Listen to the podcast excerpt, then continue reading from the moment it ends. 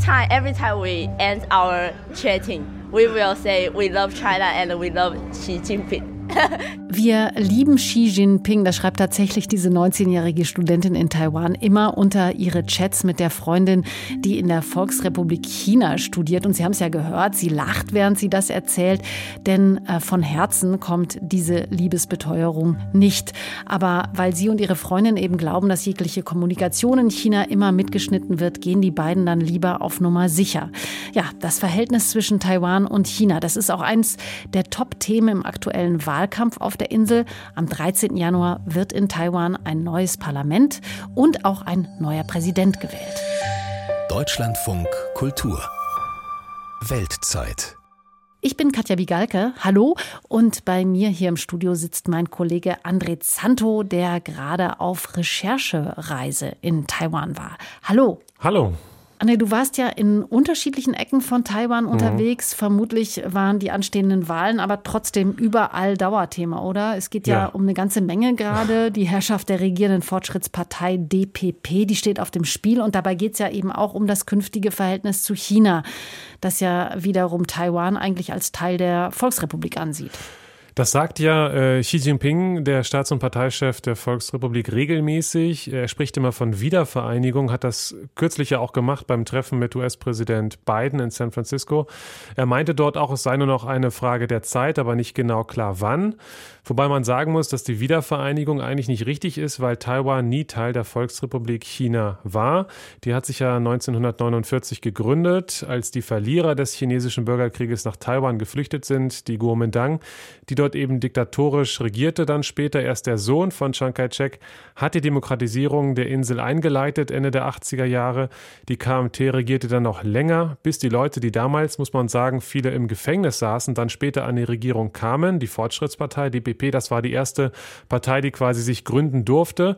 Die regiert seit acht Jahren jetzt, hat die Kontrolle über Präsidentenpalast und Parlament, will eben, dass Taiwan ein eigenständiges Land bleibt wohingegen die KMT, wenn die wieder an die Macht kommt, jetzt eher eine Kooperation will mit der Volksrepublik, weil die eben sagen, China ist nicht die KP, sondern viel mehr und wir müssen eben mit den verwandten Freunden, Wirtschaftspartnern mehr kooperieren. Das ist das sicherste für uns. Also doch sehr unterschiedliche Positionen. Darüber sprechen wir gleich auch noch mal ein bisschen intensiver, André. Jetzt kommen wir aber erstmal zu deinen konkreten Eindrücken und auch Gesprächen, die du dann auch von vor Ort mitgebracht hast.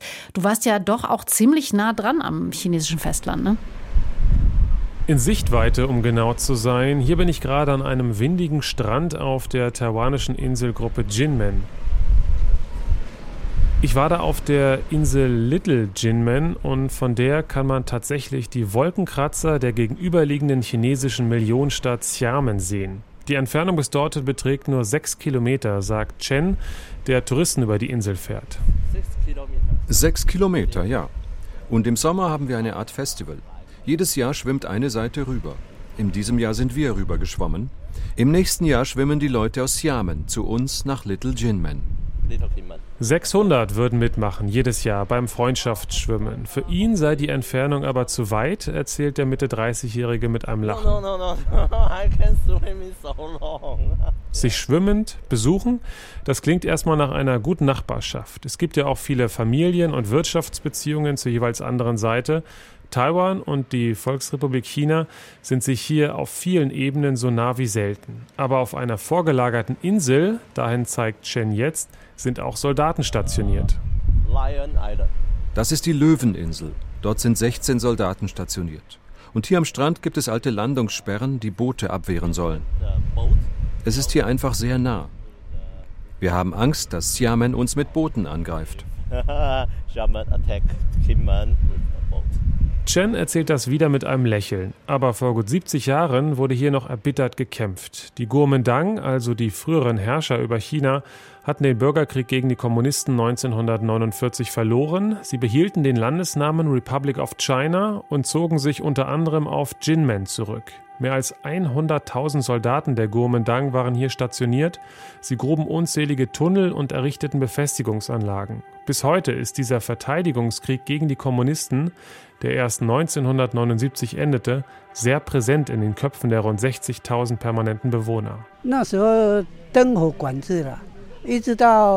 Dong Yen San ist ein kleiner grauhaariger Mann. Er ist auf Jinmen geboren, 77 Jahre alt erzählt er und hat als Kind die Kampfhandlungen miterlebt. Mit seinen Eltern musste er sich in den 50er Jahren im Bunker verstecken bei Bombenalarm. Und wenn es dunkel war, durfte man nicht mehr rausgehen, falls die Volksbefreiungsarmee nachts angreift. Als Kind sei das nicht bedrohlich gewesen, erzählt er. Erst später im Militärdienst habe er Angst empfunden.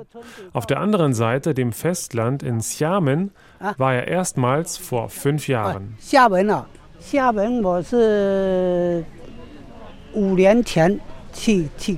Er sei beeindruckt von der schnellen Entwicklung in der Volksrepublik China und besucht Xiamen nun gelegentlich mit der Fähre zu Festivitäten. Kulturell und historisch fühlt er sich dem Festland nicht nur nahe, er sieht sich auch als Chinese oder genauer als Taiwan-Chinese, wobei Taiwan für den 77-Jährigen zu China gehört.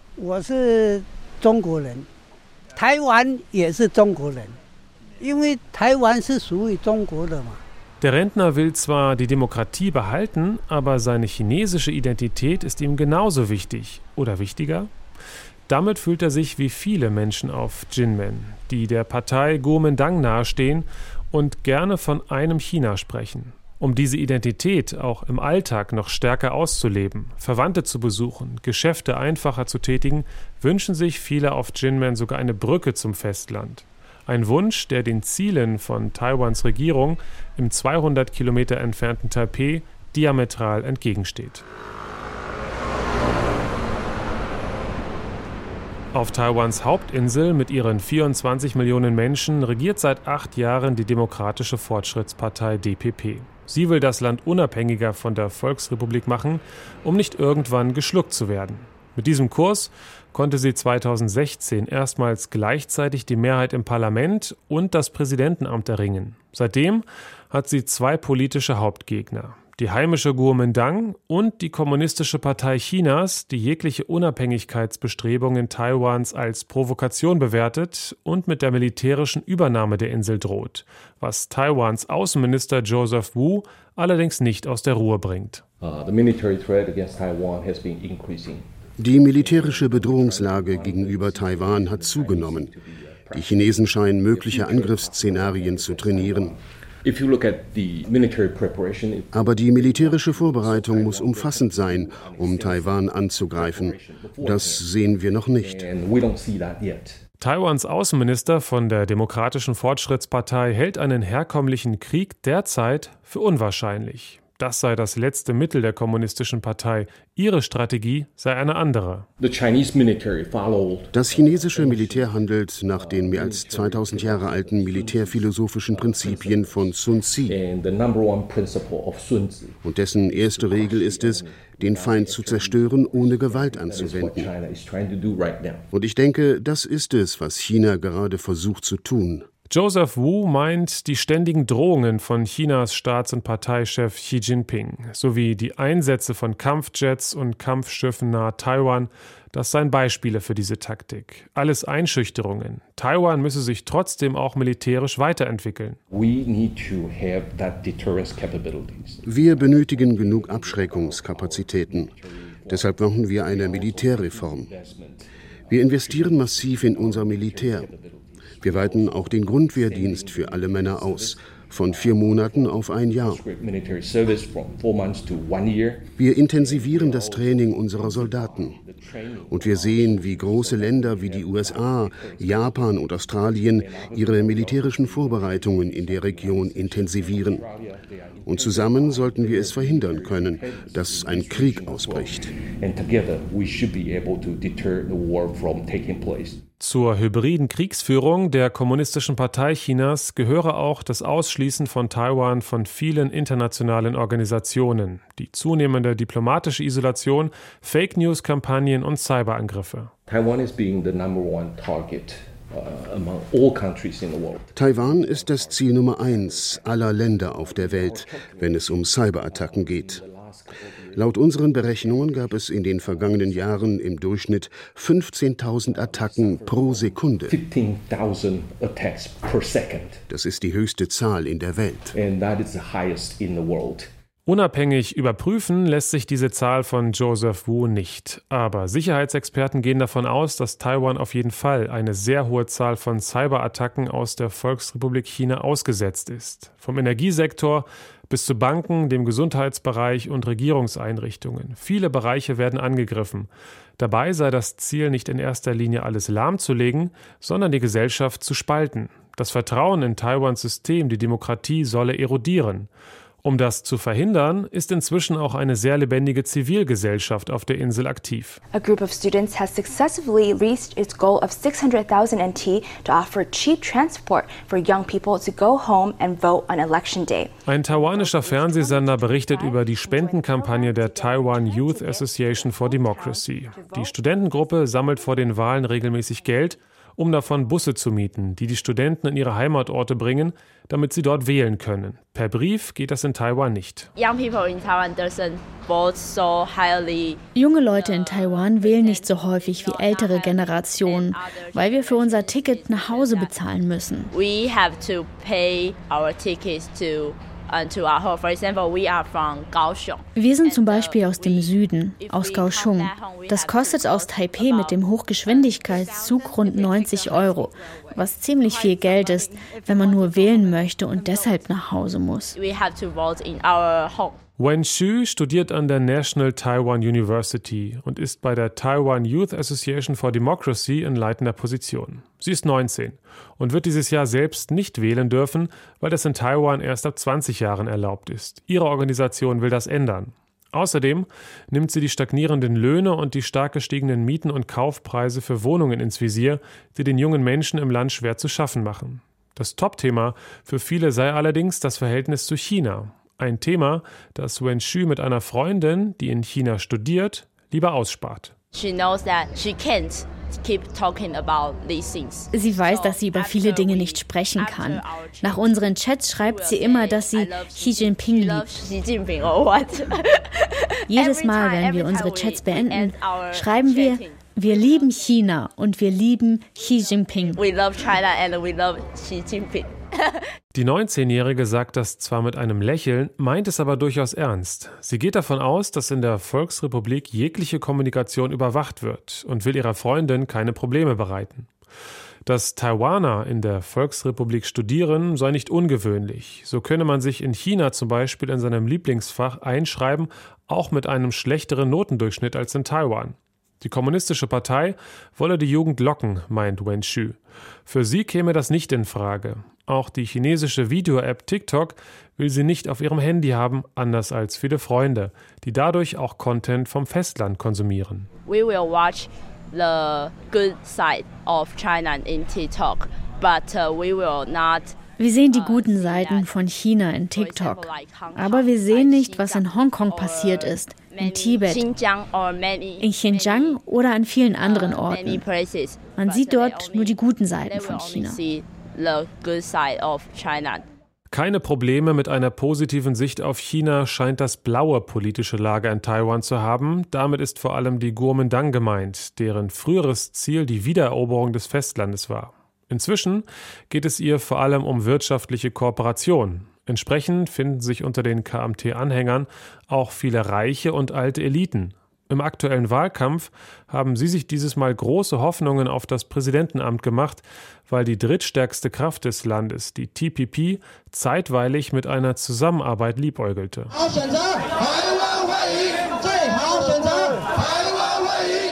TPP-leader Ko Wen-je arrived first at the Election Commission's office. Ko Wen-je, früherer Arzt, dann Bürgermeister von Taipei, gründete 2019 seine taiwanische Volkspartei TPP und geht nun erstmals ins Rennen um die Präsidentschaft. Lange verhandelte er mit dem früheren Polizeichef und Spitzenkandidaten der Kuomintang, Ho Yo-i. Es stand im Raum, dass beide gemeinsam antreten, einer als Präsidentschaftskandidat und einer als sein Vize aber es kam zu keiner Einigung, wer in der ersten Reihe stehen darf, was vor allem dem grünen Lager helfen dürfte, also der Demokratischen Fortschrittspartei DPP.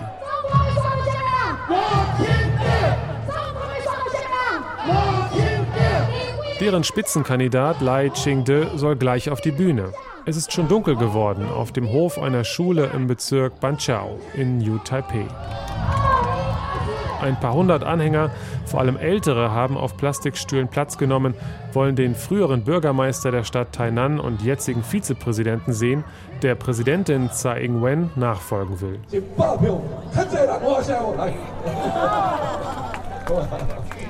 Lai hält seine Rede nicht auf Mandarin, sondern auf Taiwanisch. So heißt die Sprache, die heute vor allem die Leute beherrschen, deren Familien schon auf der Insel lebten, bevor die Guomindang mit ihren Anhängern ab 1945 kam und Mandarin zur Amts- und Verkehrssprache machte. So hebt Lai sich ab von den anderen Präsidentschaftsbewerbern und setzt gleichzeitig ein Symbol für die Eigenständigkeit Taiwans. Er spricht über Demokratie, Frieden, die Unterstützung durch US-Präsident Biden und dass man sich von Chinas Einschüchterungen keine Angst machen lassen soll. Das gefällt Anhängerinnen wie Amanda. Actually, lots of people doesn't want to uh, be with uh, China together. We hate that. Viele Leute wollen nicht zu China gehören. Wir hassen das. Wir sind ein Land. Taiwan ist ein Land. Ich wurde vor 50 Jahren in Taiwan geboren. Ich bleibe hier. Das ist meine Heimat. Wir gehören nicht zu China. Deshalb sind wir hier. Wir können unseren Präsidenten wählen. Wir sind sehr frei. Free. Wenn wir ein Problem haben mit unserer Regierung, können wir alles sagen, aber in China kann man das nicht. Government, our government, we can say anything, but China cannot.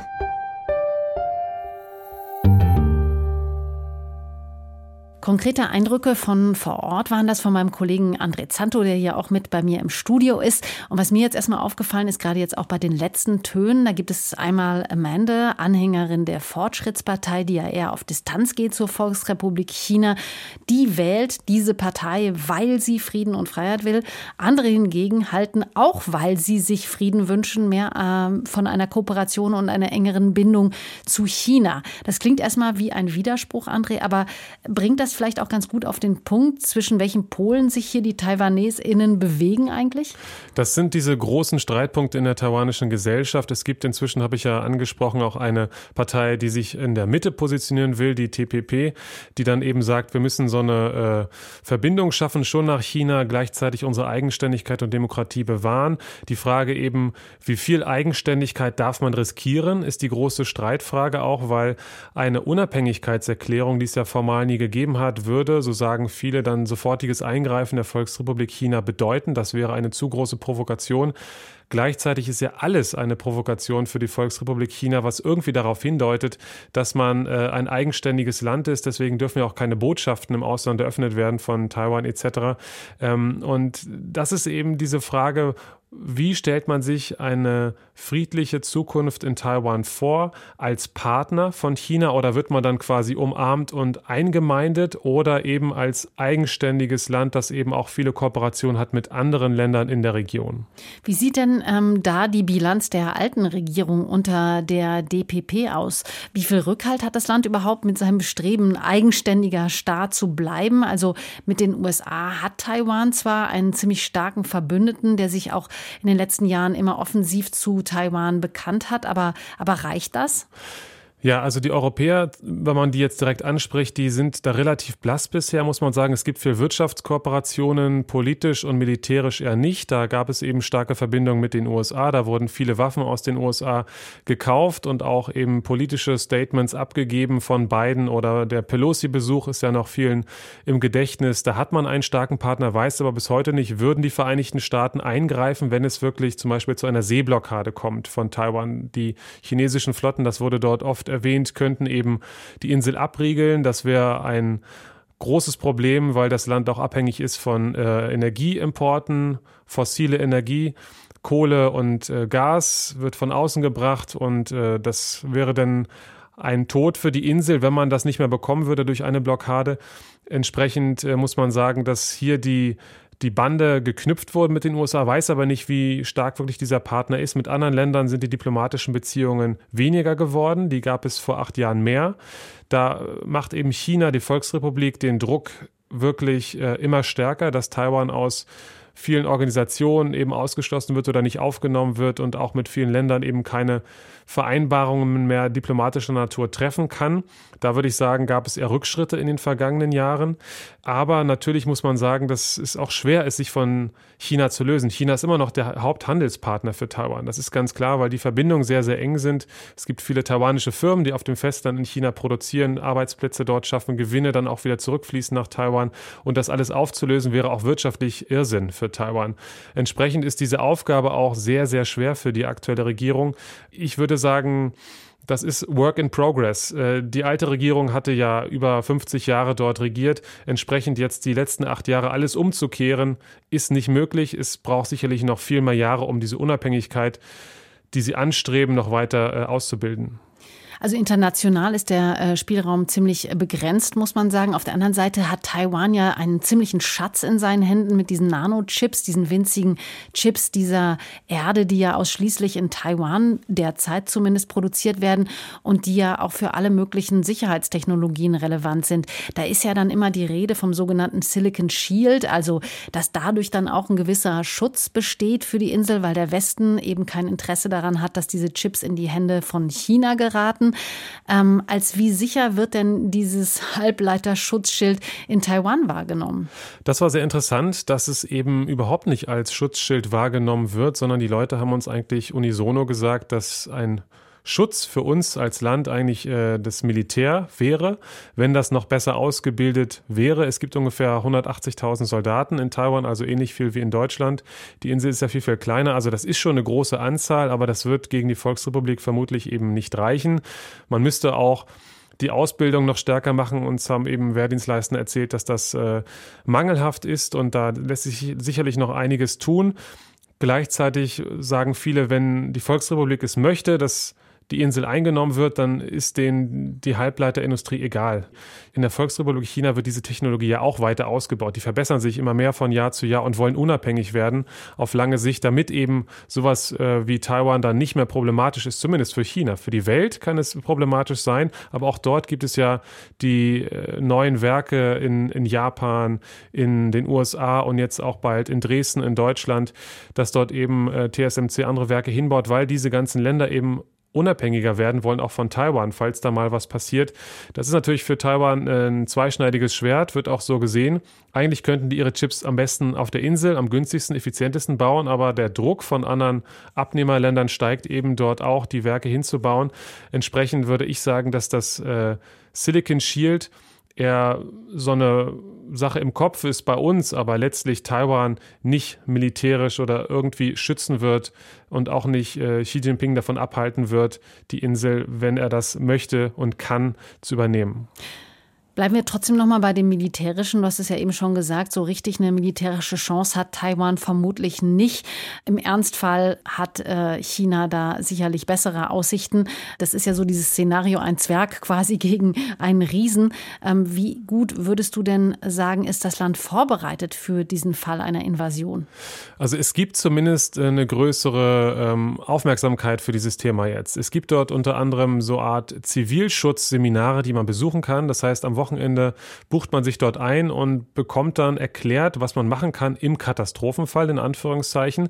Das können viele Szenarien sein, das kann auch ein Erdbeben sein, aber eben auch ein Angriff der Volksrepublik. Und dann wird zum Beispiel auf einigen Seiten schon erklärt, wo sind denn die Landepunkte, wo könnte denn die Volksrepublik landen. Das ist ziemlich klar bei Taiwan, weil viele Küstenbereiche sind eben mit Bergen etc. versehen, dort wird man nicht landen können. Und äh, dann sind die Punkte auf der Landkarte ziemlich klar. Und dann weiß man, okay, da muss man hin oder auch weg. Es gibt auch inzwischen inzwischen im Stadtbild immer mehr dieses Schild für Shelter, also für Schutzräume, die man aufsuchen soll. Das gab es früher eigentlich nicht. Die wurden inzwischen rausgehangen. Da gab es ein Gesetz, dass man das machen muss, um eben den Leuten im Katastrophenfall zu zeigen, wenn irgendwas passiert, da könnt ihr eben Schutz finden.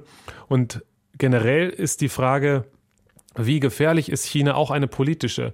Wenn ich jetzt Anhänger bin der Fortschrittspartei, dann finde ich, ist das ein Problem und dann gehe ich zu diesen Seminaren hin. Wenn ich sage, nee, China, das sind doch unsere Freunde, unsere Verwandten, dann besuche ich so eine Seminare eher nicht und halte das eher für Panikmache und sage eher, wir müssen wieder mehr Touristen aus dem Festland auf unsere Insel holen. Wir müssen mehr Wirtschaftskooperationen schaffen.